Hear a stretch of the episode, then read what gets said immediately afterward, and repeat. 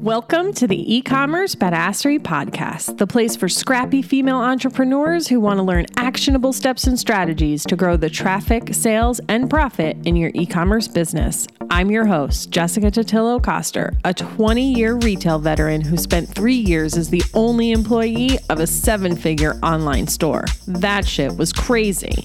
I know exactly how it feels to do all the things, and I'm sharing everything I learned the hard way so you don't have to.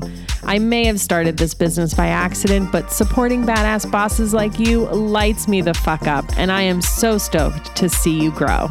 Are you ready, babe? Let's roll.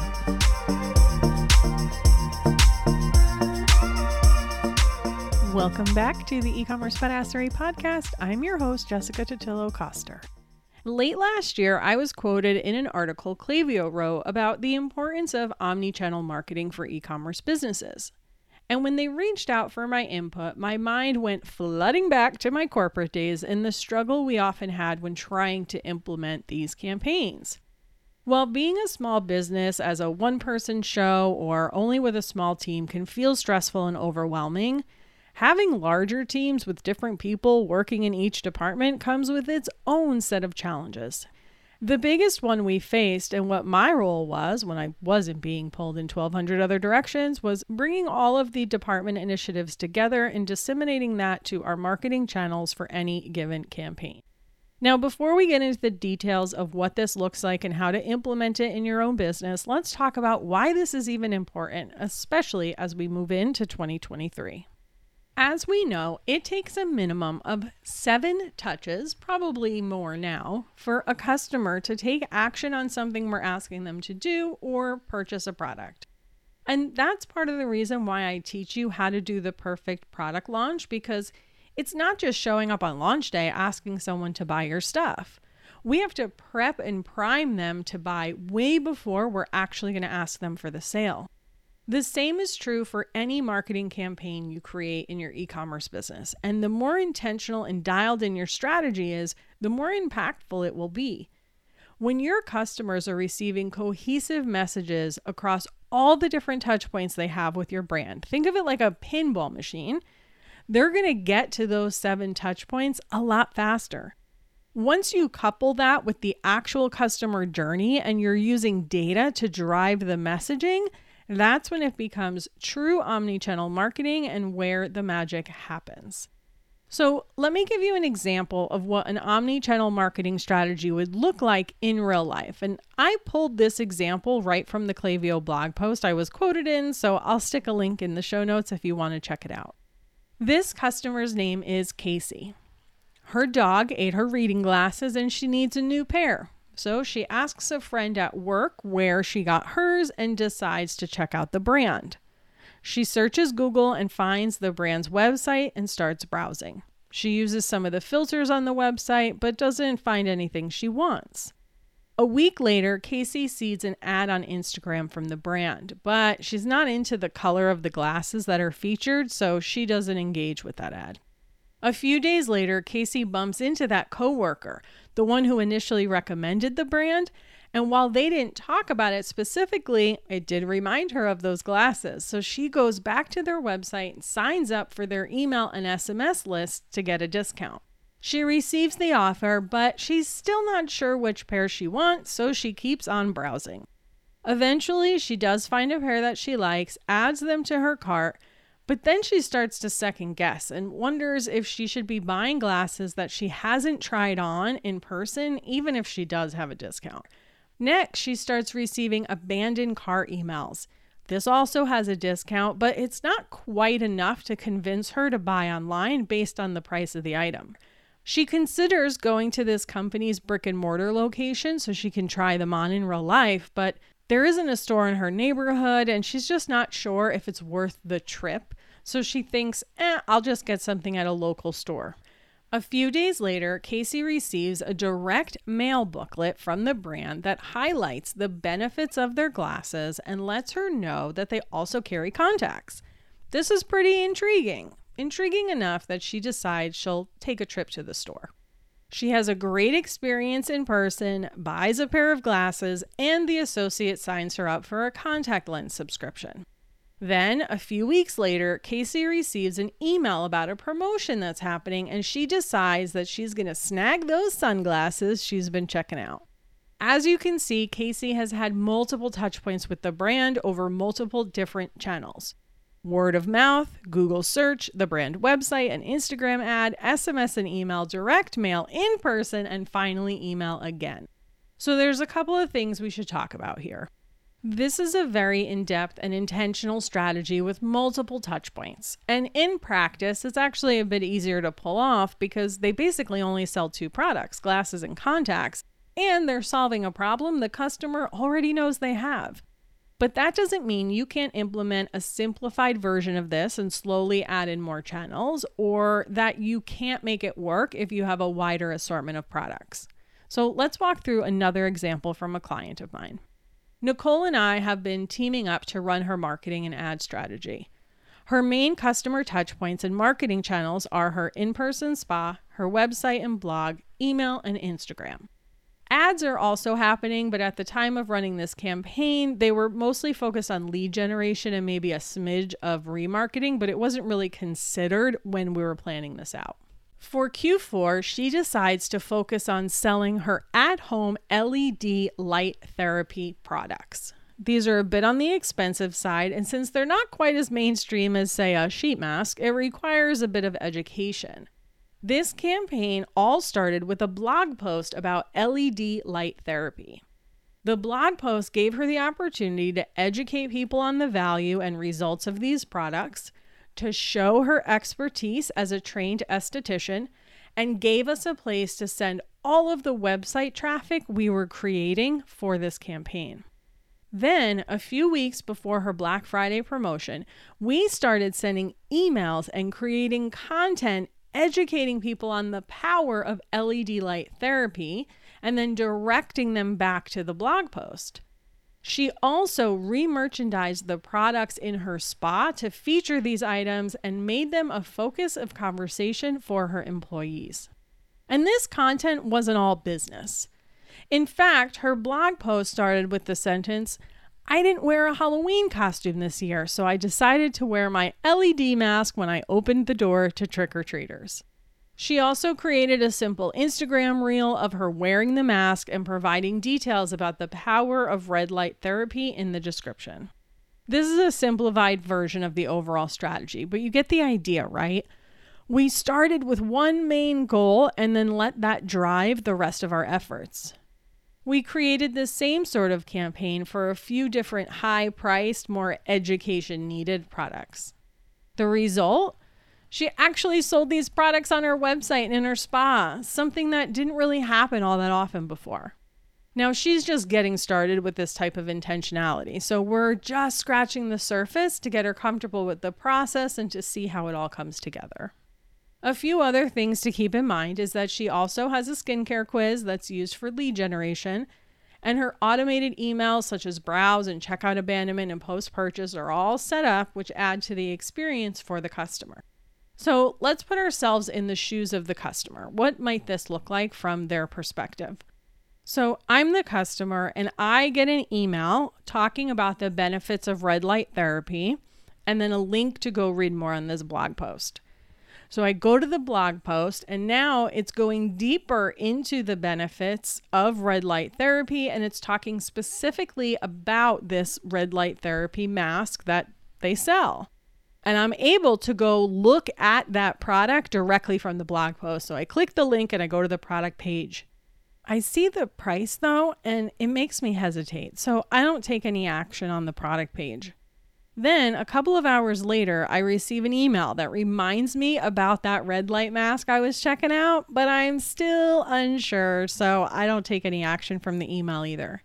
But I happen to have an appointment at the spa to get my nails done because it's holiday season, and when I walk in the door, one of the first things I see is that damn red light therapy mask sitting on the shelf behind the counter. So I can either ask them more questions about it and end up purchasing it right there on the spot. But you know what? I'm actually in a rush and I don't have time to dive deeper right now. So I just want to do more of my own research. I end up going home, checking out the website again, and this time I add the item to my cart. Then guess what happens?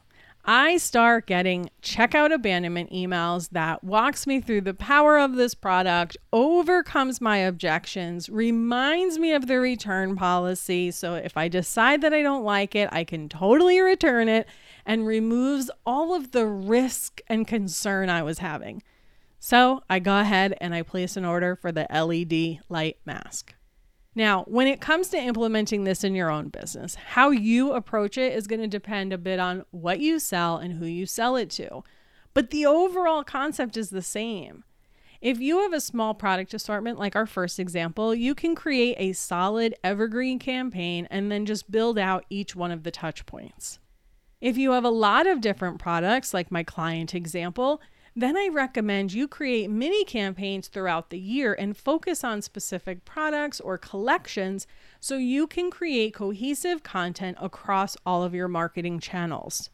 For instance, if you're a clothing boutique, you would want to line this up with the seasons and the holidays. So in January, you'd focus your messaging around Valentine's Day. In March and April, you talk about a transitional wardrobe, like how to adapt those new spring pieces you want while it's still chilly outside. And then in summer, you focus on travel and pool parties. I worked with another client recently who sells a lot of gift items, including crystals, astrological items. So she can create campaigns around the different astrological seasons and moon cycles. No matter what you sell, there is usually an opportunity to do both. Set up your evergreen marketing, but layer in those seasonal and holiday relevant messages. There's no one right way to do this. And you don't have to have all the same touch points as someone else. In the glasses example, there was no blog touch point like we saw with my client. And you can start with just a few and add more in as you become more sophisticated with your marketing or start investing in things like ads and direct mail. Let me give you an example from my previous gig. And this example is centered around Valentine's Day, which was a big, if not bigger season than Q four for us. So it was a really important marketing campaign. So at the top, we have our main objective: create a marketing campaign around Valentine's Day. And it all starts with what are the key products we're going to push during this time. We'll choose one or two novelty items, and we'll run a three for X dollar amount panty deal, just like they do at Victoria's Secret. And of course, there will be some other new gifty items and things we bring in just for the Valentine's Day season, like you would with Christmas and holiday, to encourage impulse buys and increase that A O V. We'll partner up with our vendors to either get better wholesale pricing for increased quantity purchases. Maybe we'll ask for approval to offer a discount on a minimum advertised price. We might do a co-op advertising deal where they foot some of the advertising bill. Or maybe we do a giveaway of their product and ask them to provide the product to us for free versus it coming out of our budget. And there's a lot of different ways you can go about partnering with your vendors. Then comes the creative, and that starts with the seasonal photo shoot.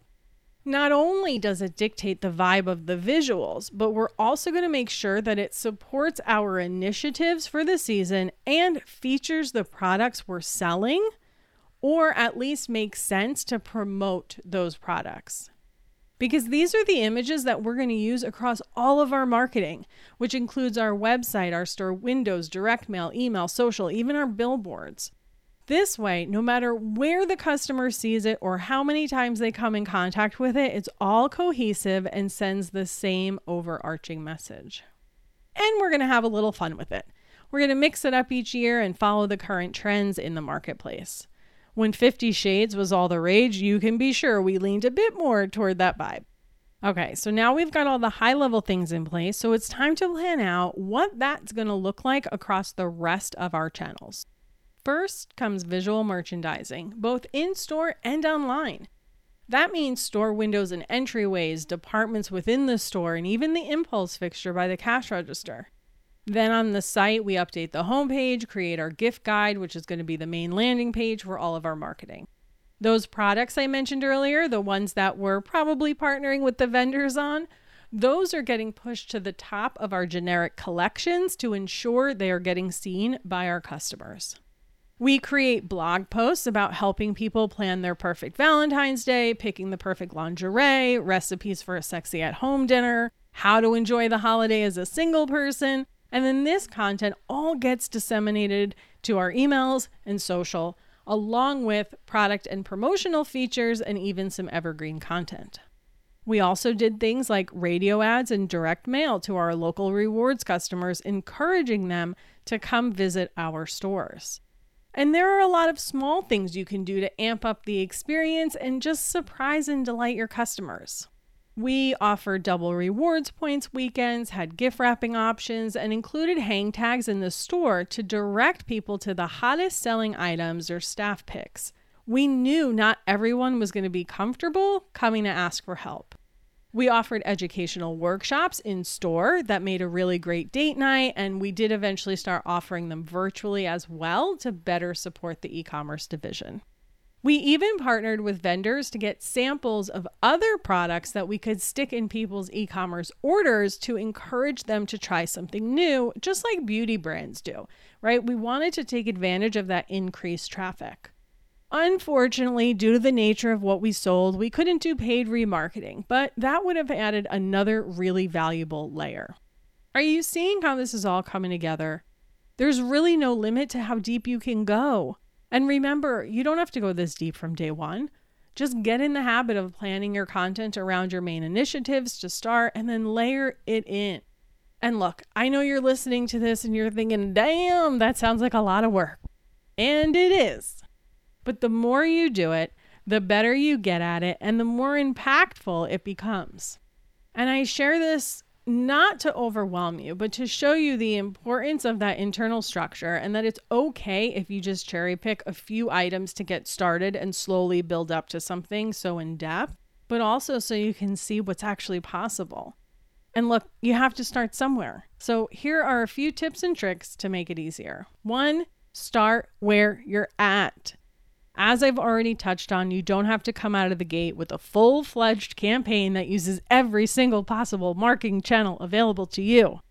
Get in the habit of showing up more cohesively and powerfully where you're already at.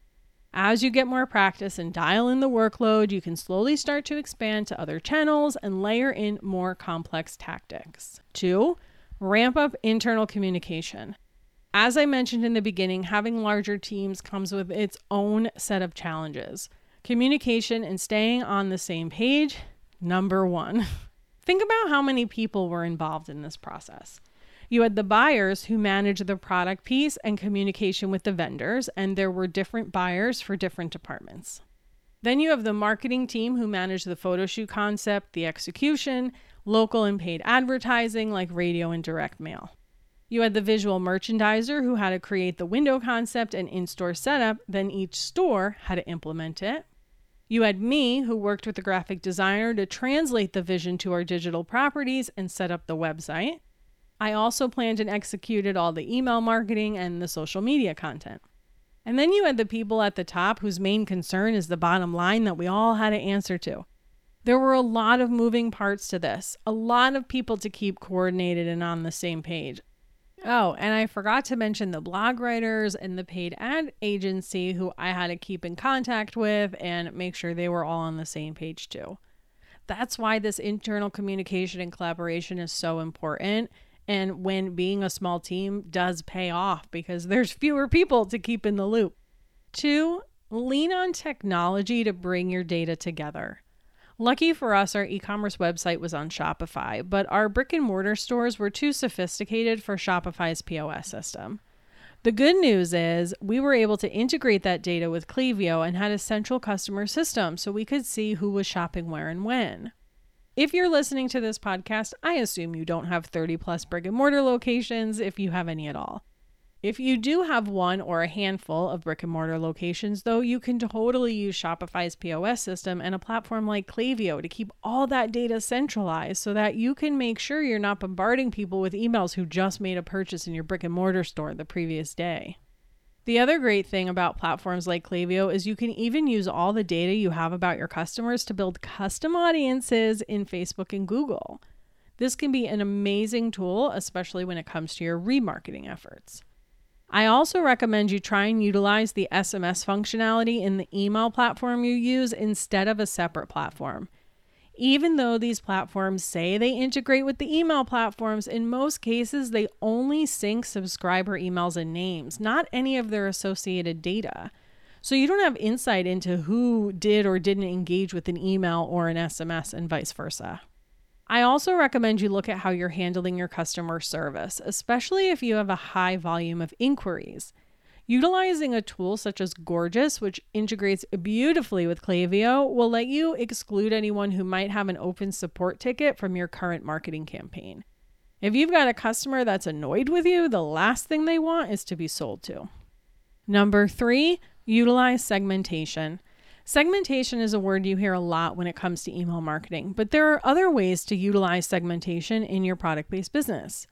I also encourage you to think beyond the person who bought product A might be interested in product B type of segmentation and think more in customer-centric terms. For instance, if you do have a brick and mortar store or local presence, use local segments to show different ads that encourage in-store visits, to show promotional pop-ups on your website to promote your buy online pickup in-store options, or even to promote in-store exclusive deals and products. You can also use segmentation to identify V I P customers or the most active reward members to offer them special perks. Or maybe you go in the opposite direction and use segmentation to identify who hasn't joined your rewards program yet and offer them a double rewards event to encourage them to sign up. One of my favorite ways to utilize segmentation is to identify who has been engaging with me but hasn't made their first purchase yet. Then I can create a campaign specifically for them to encourage them to place their first order. This would even let you ramp up specific channels for those people, say paid advertising and direct mail, so you can increase your touch points with them, shorten their time to purchase, but not have to spend your advertising dollars on your entire audience. There are so many ways you can slice and dice this. If you're just getting started with this concept, again, start with the evergreen stuff. Make sure you've got your email automation set up, get comfortable segmenting by the customer lifecycle, review your tech to make sure it's set up to serve you, and consider potentially investing in some remarketing ads. Once you have those basics in place, then you can start creating the promotional marketing campaigns. Start off small and slowly add in more layers as you get the hang of it, have more data to work with, more people to help you, more bandwidth, et cetera. And don't be afraid to get help if you need it. I'm always here through one-off strategy calls if you want to brainstorm what a campaign would look like for you. Or you can join the Lounge membership. That's a really great way to consistently get my brain on your business, get support from Nicole, my co-host on ad strategy, and get support and encouragement from your peers. Even if you don't have a big internal team, which, like I said, can be as much of a curse as it is a blessing, you don't have to go at this alone. And with so many awesome technology platforms that can help you automate a lot of this, there's a lot you can set up once and just have it work for you on autopilot. Remember that while this sounds complicated on the surface, it's really just a collection of strategic decisions and rinse and repeat tactics that you slowly optimize over time. Anyone can do this when you have the right step-by-step. Start off small, build it up as you go. And that's a wrap on today's episode. Thank you again so much for spending your time with me today. I super duper appreciate it. I hope you're having a wonderful twenty twenty-three, and I'll see you on the flip side, friend.